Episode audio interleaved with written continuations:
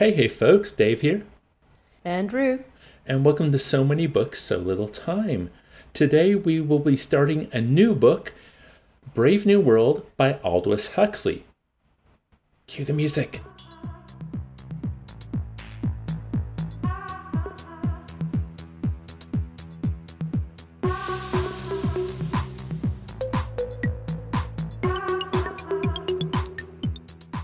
Okay, so uh, if we sound a little different, folks, uh, it is because Rue and I are not in the same room. No, thanks to our global viral situation, not ours, as in not as in Dave and our me, but we did this. no, as in humanity's current viral uh, complication that is um, running rampant in the world.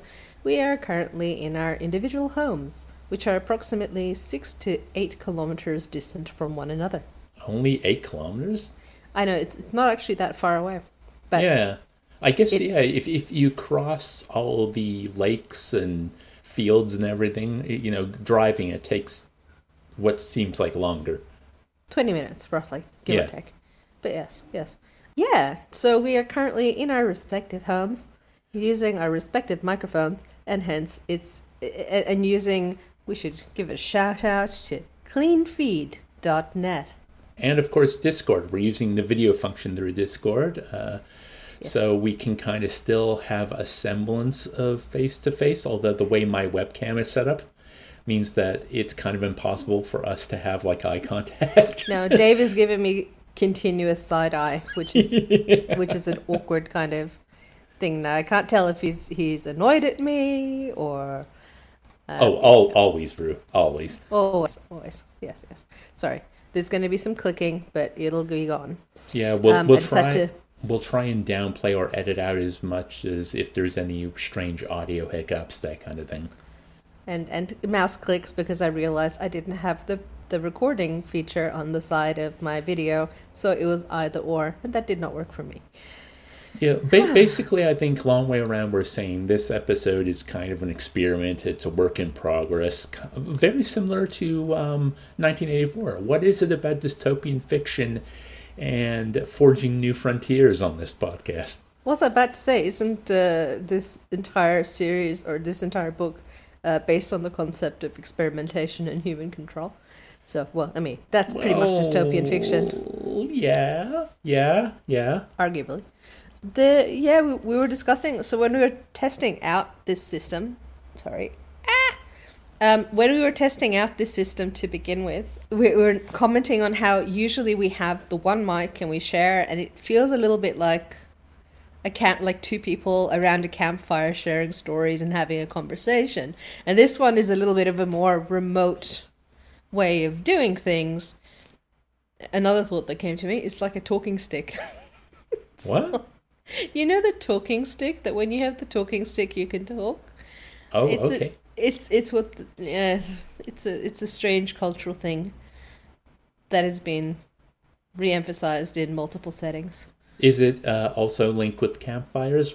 Yeah, also linked with campfires and connection and community. So as we as we are engaged in what is appropriate physical distancing due to the current um, global necessity thereof, we are still engaging in social solidarity and support.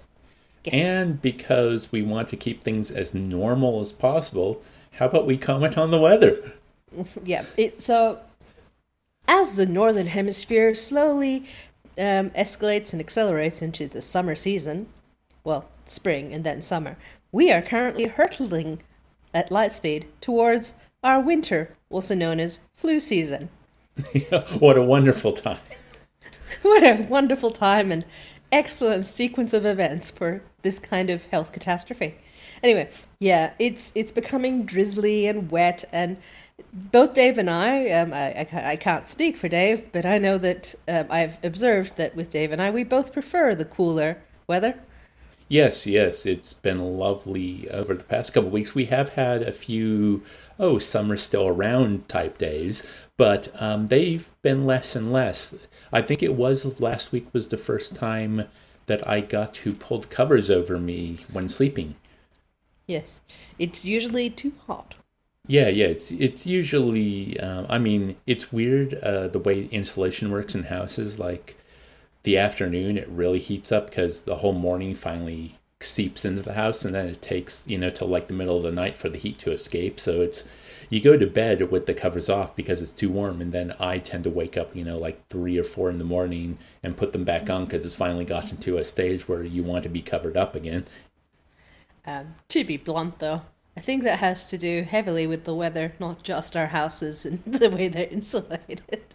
The weather's just usually silly and hot and humid until a very late time in the night.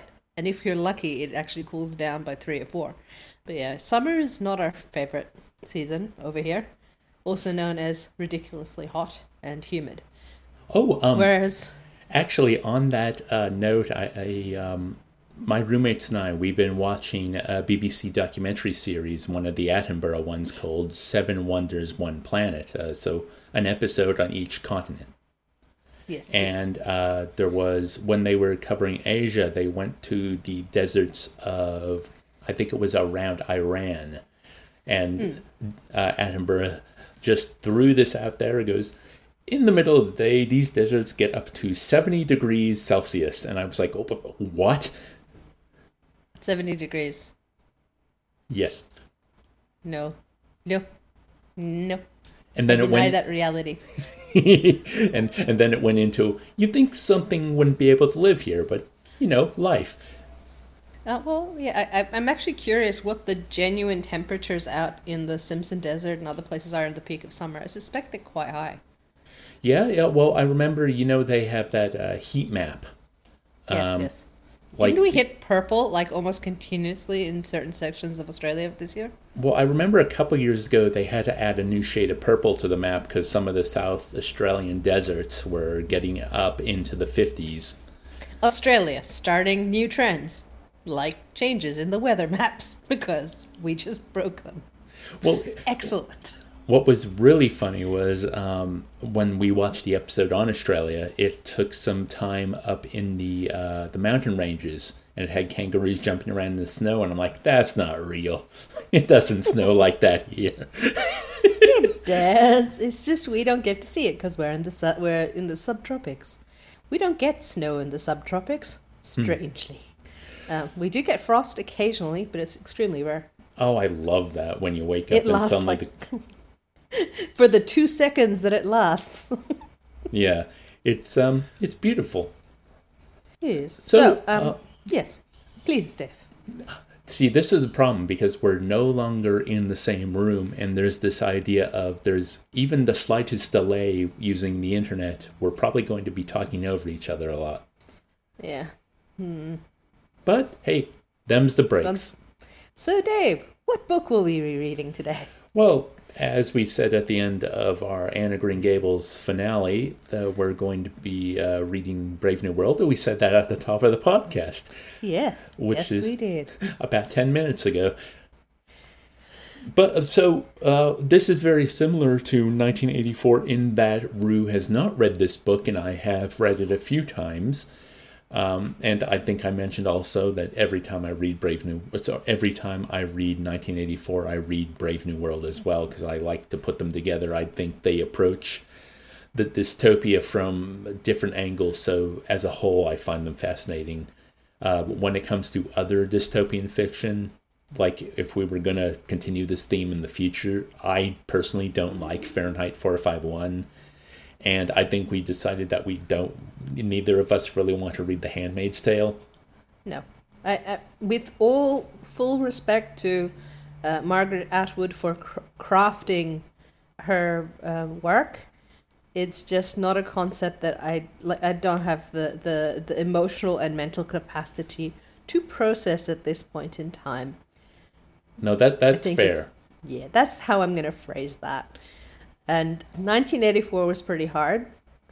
I know roughly the concepts of Brave New World, mainly because, uh, long story short, I've seen um, students kind of explore whether those the principles raised in the book are actually legitimately possible in our current society with our current technology. Right. They were specifically describing one part of the technology and saying this is very similar to XYZ technology that is available. And then they didn't really go into into the book too much, but they were discussing one aspect of technology that was interesting to them to identify because they have to do okay, sorry. The students for this course that I teach, part of the I'm one of the tutors for the course, they have to look at genetics and like molecular techniques and genetics in the ethical and the ethical dimensions and the practical dimensions for humanity. So it's just not just thinking about these concepts in the technology in theory and learning how it works, but also thinking about the implications and applications and how it can actually pose some questions. It's not an ethics subject. It is a it is a science like hard science subject, but we like them being aware that they need to consider the ethical dimensions, they need to consider the human impact and social impact of these technologies and what that really means and what it could mean and, and being ready to have those conversations really. I like that because um, one heavy criticism of the STEM fields a lot is that uh, uh, the humanities is lacking, or even just uh, the exploration of ethics is lacking. Yeah, you'd be surprised like because of the the le- potential legal repercussions and the potential i mean it's not to say that the, the stereotype of the scientist who just wants to go and do stuff without limitations doesn't exist those exist. Of course they do. But the vast majority of scientists do actually think about the implications of their work. They think about the what if most of the time. I'm not you can't say all the time we usually only hear of the cases where they don't right. in the media. Yeah. We don't actually hear about the 99% of the time where they do. like the whole thing where, you know, you have a thousand people respond to your work. 999 said good and positive things, and one person was really mean, and that's the one you focus on.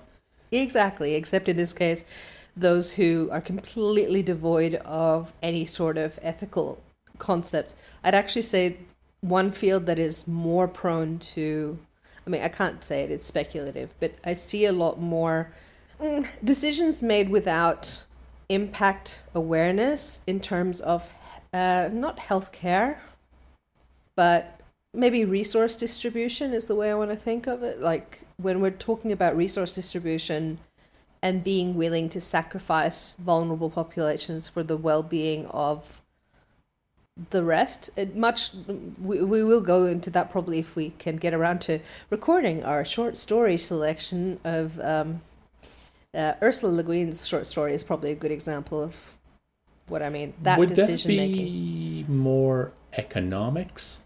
It is, I guess, but it's not. I think economics is complicated. I think. Uh, so one of the big things that's been coming out of this crisis, and I'm just going to quickly let it out there, we have allowed economics, which is a tool of civilization or a tool of society, to become the priority rather than society. So we treat our society as needing to function in order for economics to exist. Yeah. Right? It, which makes no sense. We are a society with an economy. We are not an economy with a society. Yes. And we're hearing that echoed again and again. Um, a friend of mine who's uh, Dr. Blair Williams has expanded a little on this, and further people have discussed this, mostly sociologists. But you'll be probably seeing a lot of, by the time this comes out, you'll have a lot of literature out there already discussing this concept. So yeah, it's, it's important. Okay, well, when I brought up the idea that, uh, like 1984, you have not read the book, but as you said, you've uh, encountered some of the ideas within the book, I just wanted to ask you kind of a general your knowledge or uh, what what uh, what you know about the book before going into it. Well, I know that there's a society. There's um, those who are obviously in control. Well, a society. There's a society. Um, oh God. Uh, there's a society. There's those who are in control. That there's different classes of people. I've figured, uh, or that are created, or different groups of people. That there's uh, drug use in order to control certain populations, and that there's a genetic element in terms of determining which groupings one belongs to. Uh, that that's the rough idea that I've I've gotten, and that it's actually a lot more sinister once you scratch away the veneer. Hence the use of drugs to make people l- less aware of that. And that's one reason I've been so excited about having you on board for this read through, because especially the first few chapters dig into the science of the science fiction. And I mean, yes, this is science fiction written at the turn of the uh, 20th century. So I, I, uh, I, I mean, even even reading just the ideas, it, it sounds wrong on. But I, I, I like the idea that you actually know a lot of this stuff. So I'll we'll go into the story and just imagine you want to butt in and go, nope, that ain't right. Nope, you can't do that. I will preface this with the reminder that we do not agree with the ideas that are set forth in this in this or any fiction in terms of they do not represent our ideas, principles, or approaches to life. Thank you. okay, well, shall we get started with Brave New World? Yes. There's 18 chapters. Ah, so uh, if if we're thinking similar uh, chapter length to Anne, it will be a much smaller book. Mind you, remember how long some of the chapters in 1984 were? Yeah. Our mammoth four part chapter 17. Let's, hopefully that will not be the case. I don't think this book has any lore dumps from memory, or if it is, it's all front loaded. Mm. Okay. Brave New World. 1. A squat gray building of only 34 stories. Over the main entrance, the words Central London Hatchery and Conditioning Center, and in a shield, the world's state motto Community, Identity, Stability. The enormous room on the ground floor faced towards the north. Cold for all the summer beyond the panes, for all the tropical heat of the room itself, a harsh thin light glared through the windows, hungrily seeking some draped lay figure, some pallid shape of academic gooseflesh, but finding only the glass and nickel and bleakly shining porcelain of a laboratory. Winteriness responded to winteriness. The overalls of the workers were white, their hands gloved with a pale corpse colored rubber. The light was frozen dead, a ghost. Only from the yellow barrels of the microscopes did it borrow a certain rich and living substance, lying along the polished tubes like butter, streak after luscious streak in long recession down the work tables. And this, said the director, opening the door, is the fertilizing room. Bent over their instruments, 300 fertilizers were plunged as the director of hatcheries and conditioning entered the room. In the scarcely breathing silence, the absent minded, soliloquizing hum or whistle of absorbed concentration. A troop of newly arrived students, very young, pink and callow, followed nervously, rather abjectly, at the director's heels. Each of them carried a notebook, in which, whenever the great man spoke, he desperately scribbled. Straight from the horse's mouth. It was a rare privilege. The DHC for Central London always made a point of personally conducting his new students round the various departments. Just to give you a general idea, he would explain to them, for of course some sort of general idea they must have, if they were to do their work intelligently, though as little of one. If they were to be good and happy members of society as possible. For particulars, as everyone knows, make for virtue and happiness. Generalities are intellectually necessary evils. Not philosophers, but fret sawyers and stamp collectors compose the backbone of society. Tomorrow, he would add, smiling at them with a slightly menacing geniality, you'll be settling down to serious work. You won't have time for generalities. Meanwhile, it was a privilege. Straight from the horse's mouth into the notebook, the boys scribbled like mad.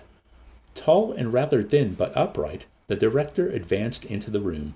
He had a long chin and big, rather prominent teeth, just covered, when he was not talking, by his full, floridly curved lips. Old, young, thirty, fifty, fifty-five? It was hard to say. And anyhow, the question didn't arise. In this year of stability, AF 632, it didn't occur to you to ask it. We're going to find out what AF is, right? Oh, yes. Good. good. For those of you who know, you probably giggled a bit at that question, too. Yes. I shall begin at the beginning, said the DHC, and the more zealous students recorded his intention in their notebooks. Begin at the beginning. These, he waved his hand, are the incubators. And opening an insulated door, he showed them, explained, At blood heat, whereas the male gametes, and here he opened another door, they have to be kept at 35 instead of 37. Full blood heat sterilizes. Just for our American readers and listeners, that's in centigrade, not in Fahrenheit. Right. Huxley was English, wasn't he? Yes, yes, he was.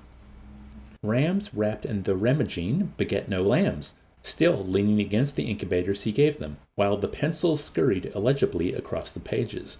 A brief description of the modern fertilizing process spoke first, of course, of its surgical introduction, the operation undergone voluntarily for the good of society, not to mention the fact that it carries a bonus amounting to six months' salary, continued with some account of the technique for preserving the excised ovary alive and actively developing, passed on to a consideration of optimum temperature, salinity, viscosity, referred to the liquor in which the detached and ripened eggs were kept, and, leading his charges to the work tables, actually showed them how this liquor was drawn off from the test tubes, how it was let out drop by drop onto the specially warm slides of the microscopes, how the eggs which it contained were inspected for abnormalities, counted, and transferred to a porous receptacle, how, and he now took them to watch the operation, this receptacle was immersed in a warm bouillon containing free swimming spermatozoa at a minimum concentration of 100,000 per cubic centimeter,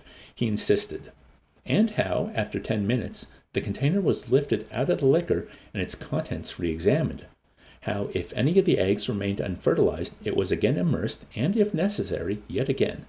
How the fertilized ova went back to the incubators, where the alphas and betas remained until definitely bottled, while the gammas, deltas, and epsilons were brought out again after only 36 hours to undergo Bokanovsky's process. You know, it, the writing itself like that i think that was a whole sentence that entire page and Most it, ju- it. it just didn't flow well so i- i- if you're confused listening to me reading I, I was confused reading it too No, it's it, yeah, it's mm, it's interesting. So i what I'm gathering is that there's the alphas and the betas, and the and gammas the gammas, deltas, and epsilons. yep You hold on to the alphas and betas. They stay in the safe spot, and then the gammas, deltas, and epsilon- epsilons are treated somehow, which we will possibly find out. i think we're about to learn what uh, Bakanov, Bokanovsky's process is Bokanovsky's process, repeated the director, and the students underlined the words in their little notebooks. One egg, one embryo, one adult normality. But a Bokanovskified egg will bud, will proliferate, will divide from 8 to 96 buds, and every bud will grow into a perfectly formed embryo, and every embryo into a full sized adult, making 96 human beings grow where only one grew before. Progress. Essentially, the DHC concluded, Bokanovskification consists of a series of Freaking Huxley. he was frustrated his entire life. People wouldn't pronounce his name right. So he's like, ha, you know what? I'm going to get you guys to listen to the. Uh, Well, he's like, how- at least I don't have a Russian name. yeah, pretty much. That's what it's reading like. Uh, essentially, the DHC concluded Bokanovskification consists of a series of arrests of development. We check the normal growth, and paradoxically enough, the egg responds by budding. Responds by budding. The pencils were busy. He pointed. On a very slowly moving band, a rack full of test tubes was entering a large metal box. Another rack full was emerging. Machinery faintly purred. It took eight minutes for the tubes to go through, he told them. Eight minutes of hard x rays being about as much as an egg can stand. A few died. Of the rest, the least susceptible divided into two. Most put out four buds, some eight. All were returned to the incubators where the buds began to develop. Then, after two days, were suddenly chilled, chilled and checked. Two, four, eight, the buds in their turn budded, and having budded, were dosed almost to death with alcohol, consequently burgeoned again, and having budded, bud out a bud out of bud, were thereafter, further arrest being generally fatal, left to develop in peace. Uh, my head is hurting from the science behind this, but we'll just let it go. Good, good. We'll, we'll, we'll continue on and um, interject whenever you want, of course. I was kind of You're happy uh, you got through the sentence. yes, triumphant that I got through that whole process. Um, yeah. By which time the original egg was in a fair way to becoming anything from 8 to 96 embryos, a prodigious improvement, you will agree, on nature. Identical twins, but not in piddling twos and threes as in the old viviparous days when an egg would sometimes accidentally divide, actually by dozens, by scores at a time. Yeah, no, it's it's that's not the technique, but something like that happens in IVF, sorta. Right. Yeah, yeah, yeah.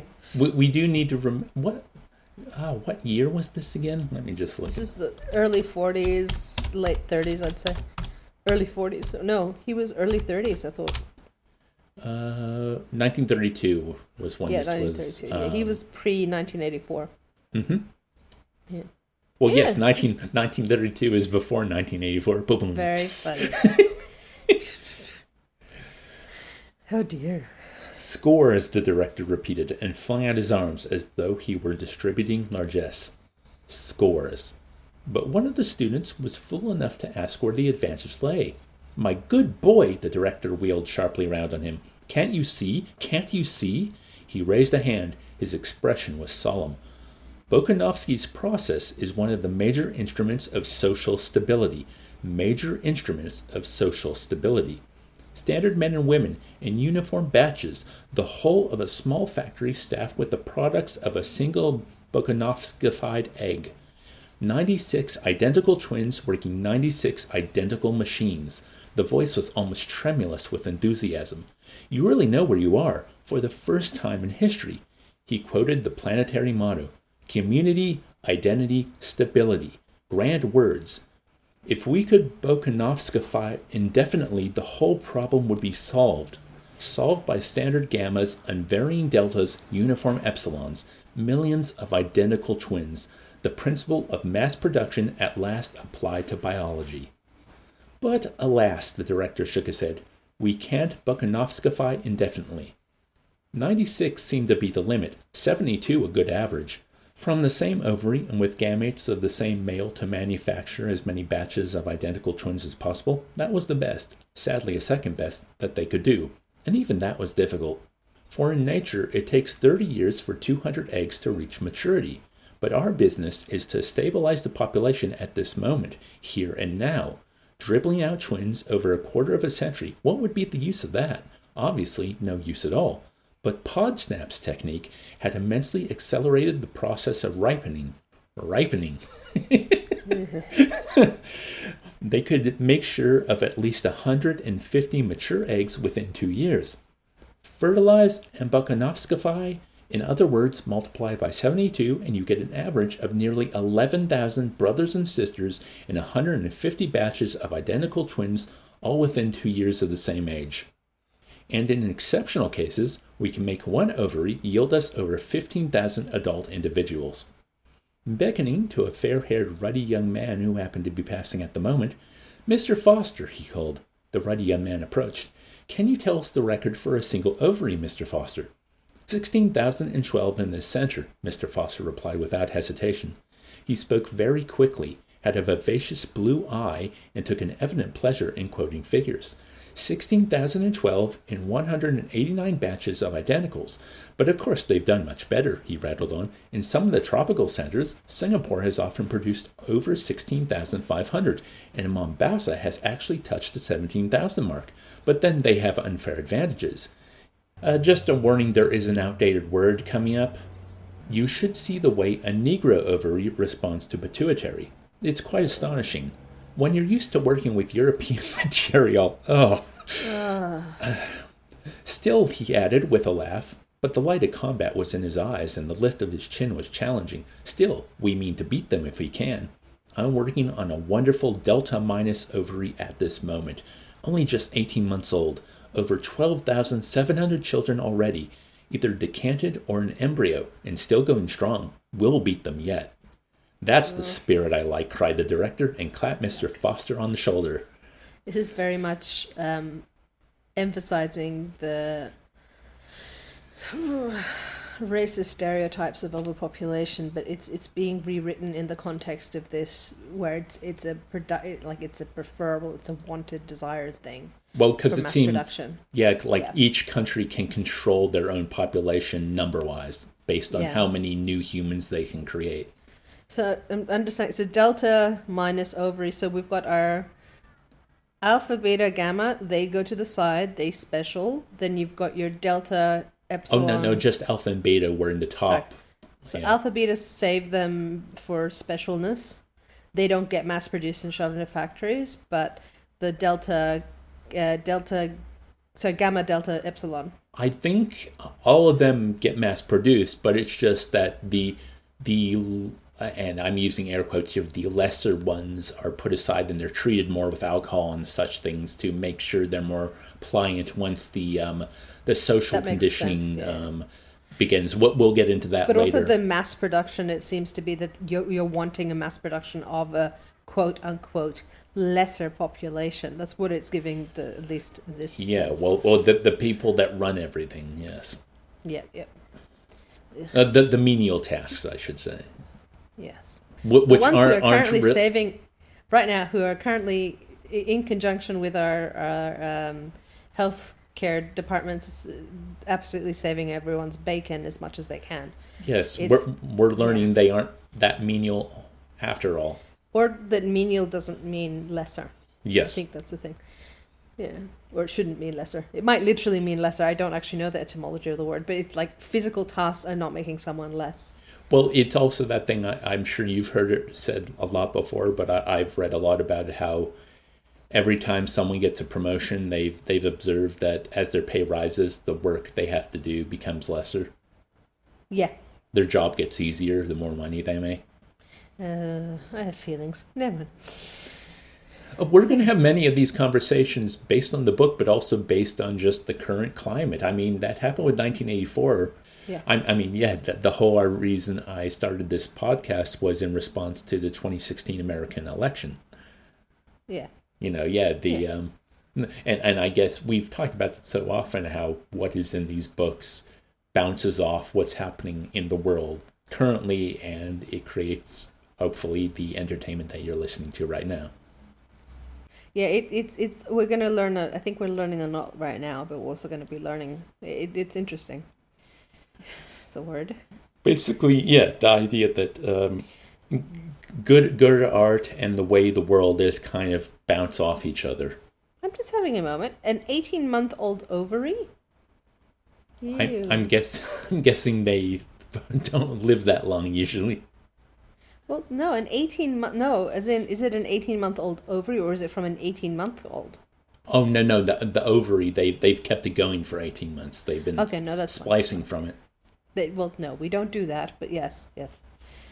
Yeah, I, I would think a, a, a baby would not have a fully formed. Yeah. Yeah. So yeah, the the director just had a bit of that British. That's the spirit. Yeah. Come along with us and give these boys the benefit of your expert knowledge. Mr. Foster smiled modestly. With pleasure. They went. In the bottling room, all was harmonious bustle and ordered activity.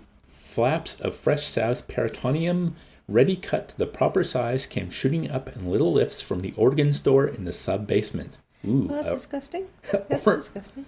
organ store. Mm. Whiz and then click. The lift hatches hew open. The bottle liner had only to reach out a hand, take the flap, insert smooth down, and before the lined bottle had had time to travel out of reach along the endless band, whiz, click. Another flap of peritoneum had shot up from the depths, ready to be slipped into yet another bottle. The next of that slow, interminable procession on the band. Next to the liners stood the matriculators. The procession advanced. One by one, the eggs were transferred from their test tubes to the larger containers. Deftly, the peritoneal lining was slit. The morula dropped into place. The saline solution poured in, and already the bottle had passed, and it was the turn of the labelers. Heredity, date of fertilization, membership of Bokanovsky group details were transferred from test tube to bottle, no longer anonymous, but named, identified. The procession marched slowly on, on through an opening in the wall, slowly on into the social predestination room. social predestination. Eight, 88 cubic meters of card index, said Mr. Foster with relish as they entered, containing all the relevant information, added the director, brought up to date every morning and coordinated every afternoon, on the basis of which they make their calculations. So many individuals of such and such quality, said Mr. Foster, distributed in such and such quantities, the optimum decanting rate at any given moment, unforeseen wastages promptly made good. Promptly, repeated Mr. Foster. If you knew the amount of overtime I had to put in after the last Japanese earthquake, he laughed good humoredly and shook his head. The predestinators send in their figures to the fertilizers, who give them the embryos they ask for, and the bottles come in here to be predestined in detail, after which they are sent down to the embryo store, where we now proceed ourselves. And opening a door, Mr. Foster led the way down a staircase into the basement. The temperature was still tropical. They descended into a thickening twilight. Two doors and a passage with a double turn ensured the cellar against any possible infiltration of the day. Embryos are like photograph film, said Mr. Foster waggishly as he pushed open the second door. They can only stand red light. And in effect, the sultry darkness into which the students now followed him was visible in crimson, like the darkness of closed eyes on a summer's afternoon. The bulging flanks of row on receding row and tier above tier of bottles glinted with innumerable rubies, and among the rubies moved the dim red specters of men and women with purple eyes and all the symptoms of lupus. The hum and rattle of machinery faintly stirred the air. Give them a few figures, Mr. Foster, said the director, who was tired of talking. Mr. Foster was only too happy to give them a few figures. 220 meters long, 200 wide, 10 high, he pointed upwards, like chickens drinking. The students lifted their eyes towards the distant ceiling. Three tiers of racks, ground floor level, first gallery, second gallery. The spidery steel work of gallery above gallery faded away in all directions into the dark. Near them, three red ghosts were busily unloading demijohns from a moving staircase. The escalator from the social predestination room. Each bottle could be placed on one of 15 racks. Each rack, though you couldn't see it, was a conveyor traveling at the rate of 33 and a third centimeters an hour, 267 days at 8 meters a day, 2,136 meters in all. One circuit of the cellar at ground level, one on the first gallery, half on the second, and on the 267th morning, daylight in the decanting room. Independent existence, so called. But in the interval, Mr. Foster concluded, we've managed to do a lot to them. Oh, a very great deal. His laugh was knowing and triumphant. That's the spirit I like, said the director once more. Let's walk around. You tell them everything, Mr. Foster. Mr. Foster duly told them. Told them of the growing embryo on its bed of peritoneum. Made them taste the rich blood surrogate on which it fed. Explained why it had to be stimulated with placentin and thyroxin. Told them of the corpus luteum extract showed them the jets through which at every 12th meter from 0 to 2040 it was automatically injected, spoke of those gradually increasing doses of pituitary administered during the final 96 meters of their course, described the artificial maternal circulation installed in every bottle at meter 112, showed them the reservoir, a blood surrogate, the centrifugal pump that kept the liquid moving over the placenta and drove it through the synthetic lung and waste product filter, referred to the embryo's troublesome tendency to anemia, to the massive doses of hog stomach extract mm. and foal's liver with which, in consequence, it had to be supplied. Showed them the simple mechanism by means of which, during the last two meters out of every eight, all the embryos were simultaneously shaken into familiarity with movement, hinted at the gravity of the so called trauma of decanting, and enumerated the precautions taken to minimize, by a suitable training of the bottled embryo, that dangerous shock. Told them of the test for sex carried out in the neighborhood of meter 200. Explained the system of labeling a T for the males, a circle for the females, and for those who were destined to become free martins, a question mark, black on a white ground. For, of course, said Mr. Foster, in the vast majority of cases, fertility is merely a nuisance. wow one fertile ovary in 1200 that would really be quite sufficient for our purposes, but we want to have a good choice. And of course, one must always have an enormous margin of safety, so we allow as many as 30% of the female embryos to develop normally. The others get a dose of male sex hormone every 24 meters for the rest of the course. Result, they're decanted as free martins, structurally quite normal, except he had to admit that they do have the slightest tendency to grow beards, but sterile, guaranteed sterile. Which brings us at last, continued Mr. Foster, out of the realm of mere slavish imitation of nature into the much more interesting world of human invention. He rubbed his hands, for of course they didn't content themselves with merely hatching out embryos. Any cow could do that.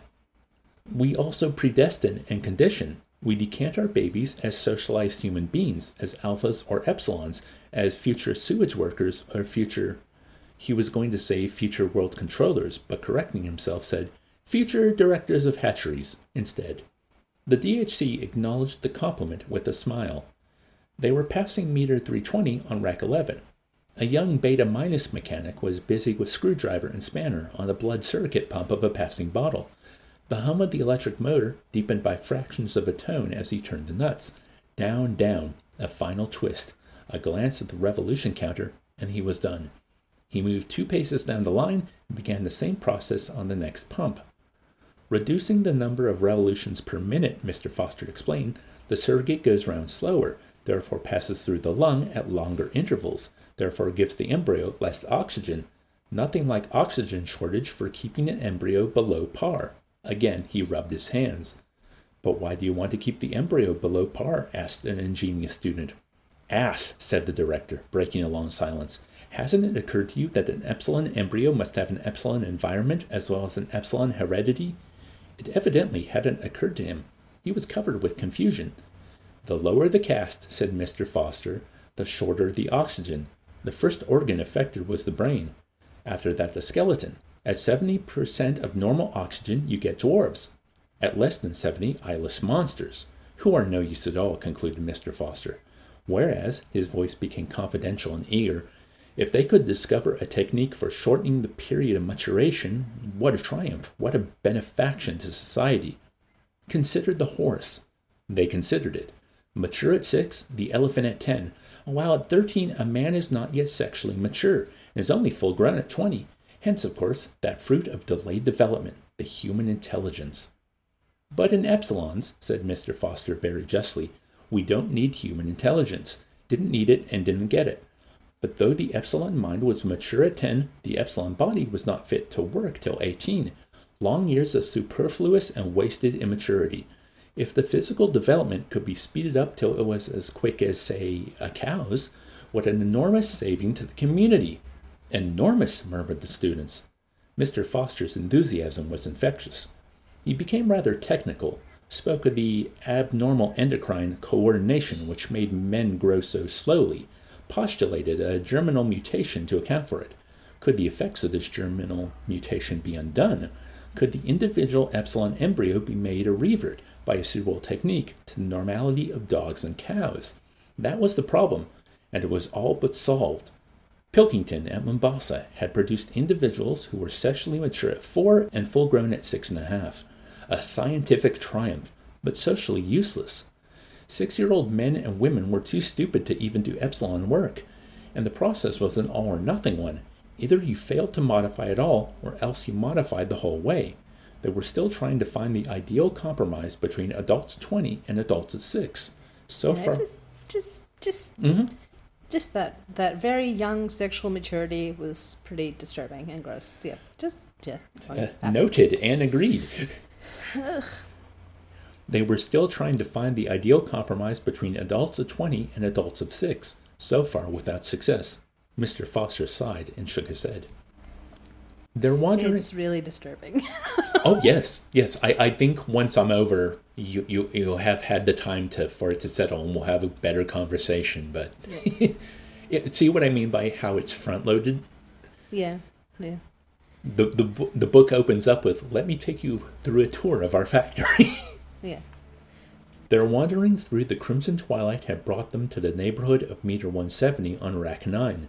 From this point onwards, rack 9 was enclosed, and the bottle performed the remainder of their journey in a kind of tunnel, interrupted here and there by openings two or three meters wide. Heat conditioning, said Mr. Foster. Hot tunnels alternated with cool tunnels. Coolness was wedded to discomfort in the form of hard x rays. By the time they were decanted, the embryos had a horror of cold. They were predestined to immigrate to the tropics, to be miner and acetate silk spinners and steel workers. Later on, their minds would be made to endorse the judgment of their bodies. We condition them to thrive on heat, concluded Mr. Foster. Our colleagues upstairs will teach them to love it. And that, put in the director sententiously, that is the secret of happiness and virtue, liking what you got to do. All conditioning aims at that, making people like their unescapable social destiny. Uh, yeah, like it, yeah. at, from a modern lens, that, that, that that's a, that's a truth hammer. yeah. From a modern lens, it's something that's continuously done in, in corporate environments, just obviously not in an embryo like this, not, but in terms of love your work, love what you do. Welcome to the mm. family. Yeah. Anyway. In a gap between two tunnels, a nurse was delicately probing with a lawn fine syringe into the gelatinous contents of a passing bottle. The students and their guide stood watching her for a few moments in silence. Well, Lenina, said Mr. Foster when at last she withdrew the syringe and straightened herself up. The girl turned with a start. One could see that, for all the lupus and the purple eyes, she was uncommonly pretty. Henry, her smile flashed redly at him, a row of coral teeth. Charming, charming, murmured the director, and giving her two or three little pats, received in exchange a rather deferential smile for himself. What are you giving them? asked Mr. Foster, making his tone very professional. Oh, the usual typhoid and sleeping sickness. Tropical workers start being inoculated at meter 150. Mr. Foster explained to the students the embryos still have gills. We immunize the fish against the future man's diseases. Then turning back to Lenina, ten to five on the roof this afternoon, he said, as usual. Charming, said the director once more, and with a final pat moved away after the others. On rack 10, rows of next generation's chemical workers were being trained in the toleration of lead, caustic soda, tar, chlorine. The first of a batch of 250 embryonic rocket plane engineers was just passing the 1100 meter mark on rack 3. A special mechanism kept their containers in constant rotation. To improve their sense of balance, Mr. Foster explained. Doing repairs on the outside of a rocket in midair is a ticklish job. We slacken off the circulation when they're right way up so that they're half starved and double the flow surrogate when they're upside down. They learn to associate topsy turvydom with well being. In fact, they're only truly happy when they're standing on their heads. And now, Mr. Foster went on, I'd like to show you some very interesting conditioning for Alpha Plus intellectuals. We have a big batch of them on Rack 5, first gallery level.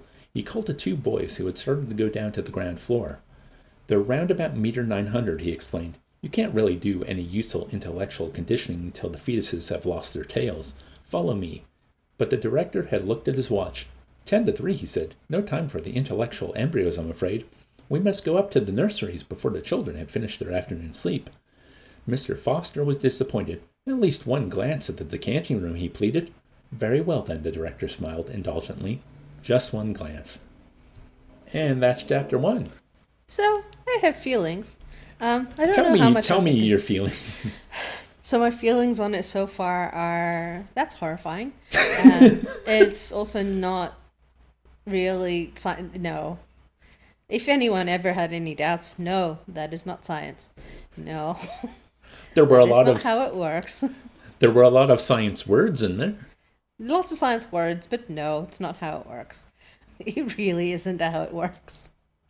I, I like I liked how they're being inoculated whilst they don't have an immune system. That's it's not going to do much, buddy. Hey, I'm going to throw a bunch of chemicals and physics at them, and that'll fix it. it it's it's obviously written without grasping how things work, but you know, How about the ideas, though?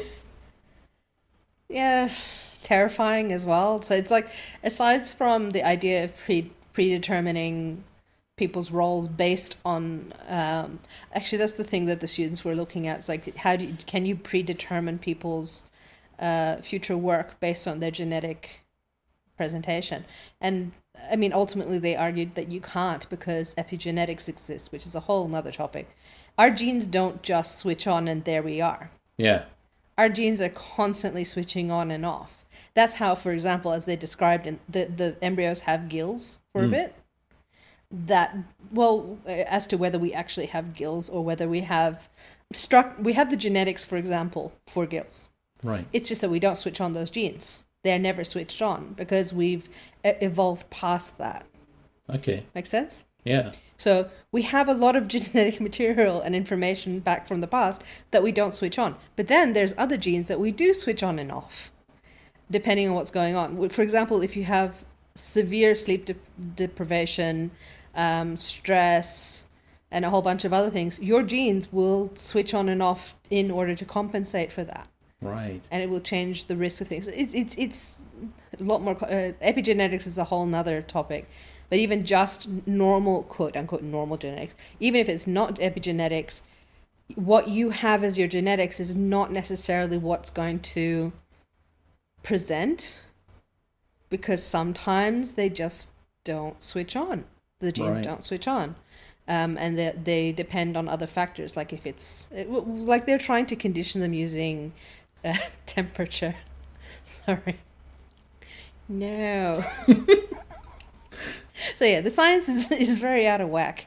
Um, the concept as to what they're trying to do also disturbing and unethical and gross.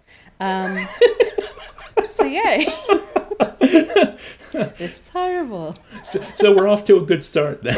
Yeah. that was chapter one. Excellent. Um, but yeah, it's been that's that's an interesting start. Uh, Aldous was I, I I need to find out if he was a biology major or if that was just what they used to think happened. Mm. I, I I, must know. Oh, I must say, because it's been a while since I last read the book, but I don't remember the language being so difficult to, you know, so so technical. I, I guess I remember that the start of the book was basically here's how the world works, and then the story begins. yeah. But yeah, uh, like I, I I will edit them out, but I tripped out up on a lot of the words and those run-on sentences and. So we had the concept of heredity. I'm just going to straight up go. Her- heredity is the idea of, you know, how offspring demonstrate traits from the parents. Yes. That study, that kind of study, has been around for a while, but particularly put into mathematical understanding, mostly by um, someone called uh, Johann Men- Gregor Johann Mendel, uh, who's in, uh, I think he's Austrian. I'm not sure. I'm going to look it up. Um, Sounds Austrian. I think he was Austrian. He was a German family, German speaker in, in the Austrian Empire, so he might have been Czech. Who knows? But the point is that they started the field. He's considered the father of genetics. He was looking at the idea of that there was patterns of inheritance or heredity. It didn't, and, and the way he looked at it, he was looking at peas. He mainly did a lot of studies looking at peas because he would breed certain peas, certain colored uh, flowers with other peas of certain colored flowers, and then they found found mathematical patterns in it. Huh. Yeah, so it's, it's it's interesting. It was still very very, and this is so this would have been like back in the nineteenth century. This is like uh, the I want to say ten or twenty or thirty years. Okay, anyways, I'm finding out. Okay, nine, oh, almost hundred years maybe. 1980, okay, 1856 and 1863 were the main times. So we're talking a significant chunk of time Mm. part of it. So the concepts were there, but the practical stuff wasn't. So that we we understood some things, we didn't understand all things. Can I just say the casual ableism is not great? Mm. Ah, I mean, a lot of this is not great, but I guess that's why it's a dystopian fiction. the the, the the idea also that you know people to do meaning uh, what we consider menial tasks they don't need to have be burdened with intelligence Yeah, there's some really disturbing concepts. Some super disturbing concepts. Uh, sorry, I'm just having a moment of, of dealing with it. processing Like the, the commentary on yeah, the commentary on achondroplasia, like the you know, or the idea of early ripening of just the word embryos. ripening as, Yes. as to, to be used for for a uh, a human being that that um, Yeah, well, for any species, really. I humans, yes, but generally any species, it's creepy because I mean humans particularly because there's social implications and uh, And now my I mean we're going to go into this when we read the book, but my query is going to be they've made 30% of the the po- female population able to have children or at least be quote unquote fertile. Uh, Obviously this isn't addressing a whole bunch of other things that are that we've now realized. And by female I mean how the author is meaning female. Let's not go into the rest of the complications that what really is going on in reality for the purposes of this book, what they determined to be male and female. I'm I'm just trying to find the word he used. There was that uh, he had they had a special name for the uh, the people they made sterile on purpose, Yeah, yeah, yeah. which and I guess we we used to call Okay, them we eunuchs. need to we need to probably note that the language that is being used here is quite outdated, like Mm. quite on many levels yeah. outdated. But yeah, oh, Let me just Yeah. see if I can quickly find hashtag one of those. Is, um, oh, how the workers in that area all look like they had lupus. Yeah, that's a really odd thing to say. I mean, th- unless they're trying to, he's trying to say they all have rickets and, and scurvy, which I suspect would be a more appropriate description. But I mean, I- don't think, as far as I can tell, Aldous Huxley does not have medical training of any form. So he he's out here basing it probably on conversations or what his under. You know the uh, what's it Dunning Kruger Yes. curve. He's right on the left hand side of it, where he knows, I think, very little of a lot. That's what I'm getting from this. I mean, Uh, Oh, no, uh, Here no. we go. They're called free martins. free martins. Okay, no, I'm double checking. So I have to look into his background because otherwise this isn't making any sense to me. So he was third son of a writer and schoolmaster.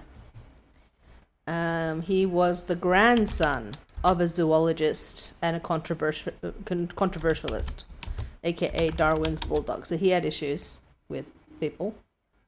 I think he fought he fought for Darwin. Yes, he was an advocate of Darwin's uh, Darwinian theories. His grandfather grandfather was. So his he he has second hand knowledge. Right. His brother and half brother are outstanding biologists. Yes. Okay. So, Oh. so again, he's he he knows some he's knows some people or his family are, but he himself n- no. Well, like, like any any writer, you know, learn learn to talk to people who know more about a subject than you do. Yeah. And he has family Okay. members. He has family members. Um, his he studied in a botanical laboratory, so he knows some some plant. He understands plant biology, but human biology is not is so great. Yeah. Okay. Here we go. He wanted to be a doctor. Ah. He he got a um, an eye disease that left him practically blind for two or three years, which ended his early dreams of becoming a doctor. This is where this is coming from. Honestly, I mean, I'm sure other people will have great studies on this, and I'm curious about it. The whole what if. Yeah, I'm wondering if that contributed to it. Yeah, so he's he's his his understanding. I mean, it could be because it's a reflection of the understanding of the times, but but they must have understood a fair bit more than what they. Did. I mean, It's hard. It's so Oh. hard to tell when going back in history because on some levels you think, well, how little did we know 25 years ago about certain things? well, honestly, it's it. Well, you know what? This is a great reflection on the fact that we are constantly in a state of discovery, and that what we know now is only rel- like the truth is only relative to what we currently can measure and assess with. Mm. and our standard of what is the truth and what is known is always relative to our current quantity and quality of information Yeah. yeah so i mean and, and this is a fiction book on top of that so Well- it's well- not even based on the concept of truth and that's what I wanted to um, mention as well. So, like the yeah, the first few chapters are all about how this world works, kind of setting the bedrock. This is how this universe works. Even if the science is bad, this is how Yeah. it works. And now And we can have our that. story within it. i it. prefer that in in um, science fiction books honestly i like knowing the setting of the world Um, that's why, as much as Anne McCaffrey has some very problematic themes and concepts in her books, the way that she un, uh, the way she sets the she makes the setting, she places the setting before inviting you to dinner, so to speak. Hmm. Like she sets the table, and then she's like, "Well, and now this is the meal we're going to have." Right. Uh, That's I, I like that in science fiction writers specifically because it's very hard to try and figure out what is going on in a world. Like you, you need to demonstrate, rough, give you rough ideas of the. I guess you know when you play sandbox games, Hmm. you need to have a general idea of the physics of that sandbox game. Yeah. Yeah, yeah, yeah. Yeah, well, well, then I mean, uh, horrible ideas aside, you'll probably like how this is structured because yeah, we're going to get all this out of the way at the start, and then the story will happen. Yes, yes. So, so imagine that next, uh, the next two chapters, probably, if you're still setting the science, uh, I'm going to be a bit grumpy. But other than that, we. Well, it, it, it goes into some interesting places because you know, as, as most good stories, it's ultimately about uh, specific people and how they function in the society, or maybe they're not able to function in the society. yeah, makes sense. Okay, so um, I think we'll wrap up, shall we? So the music at the top of the podcast for this new book is Soma by Lionel Moser. At the end, we have I'm the Slime by Frank Zappa, as usual. You can find Dave at Dave underscore the underscore turnip at Twitter. And you can find um, our myself at Roo McMoo, R O O M C M O O, same, also at Twitter. And you can find our podcast at SMB SLT Podcast, both on Twitter and Facebook.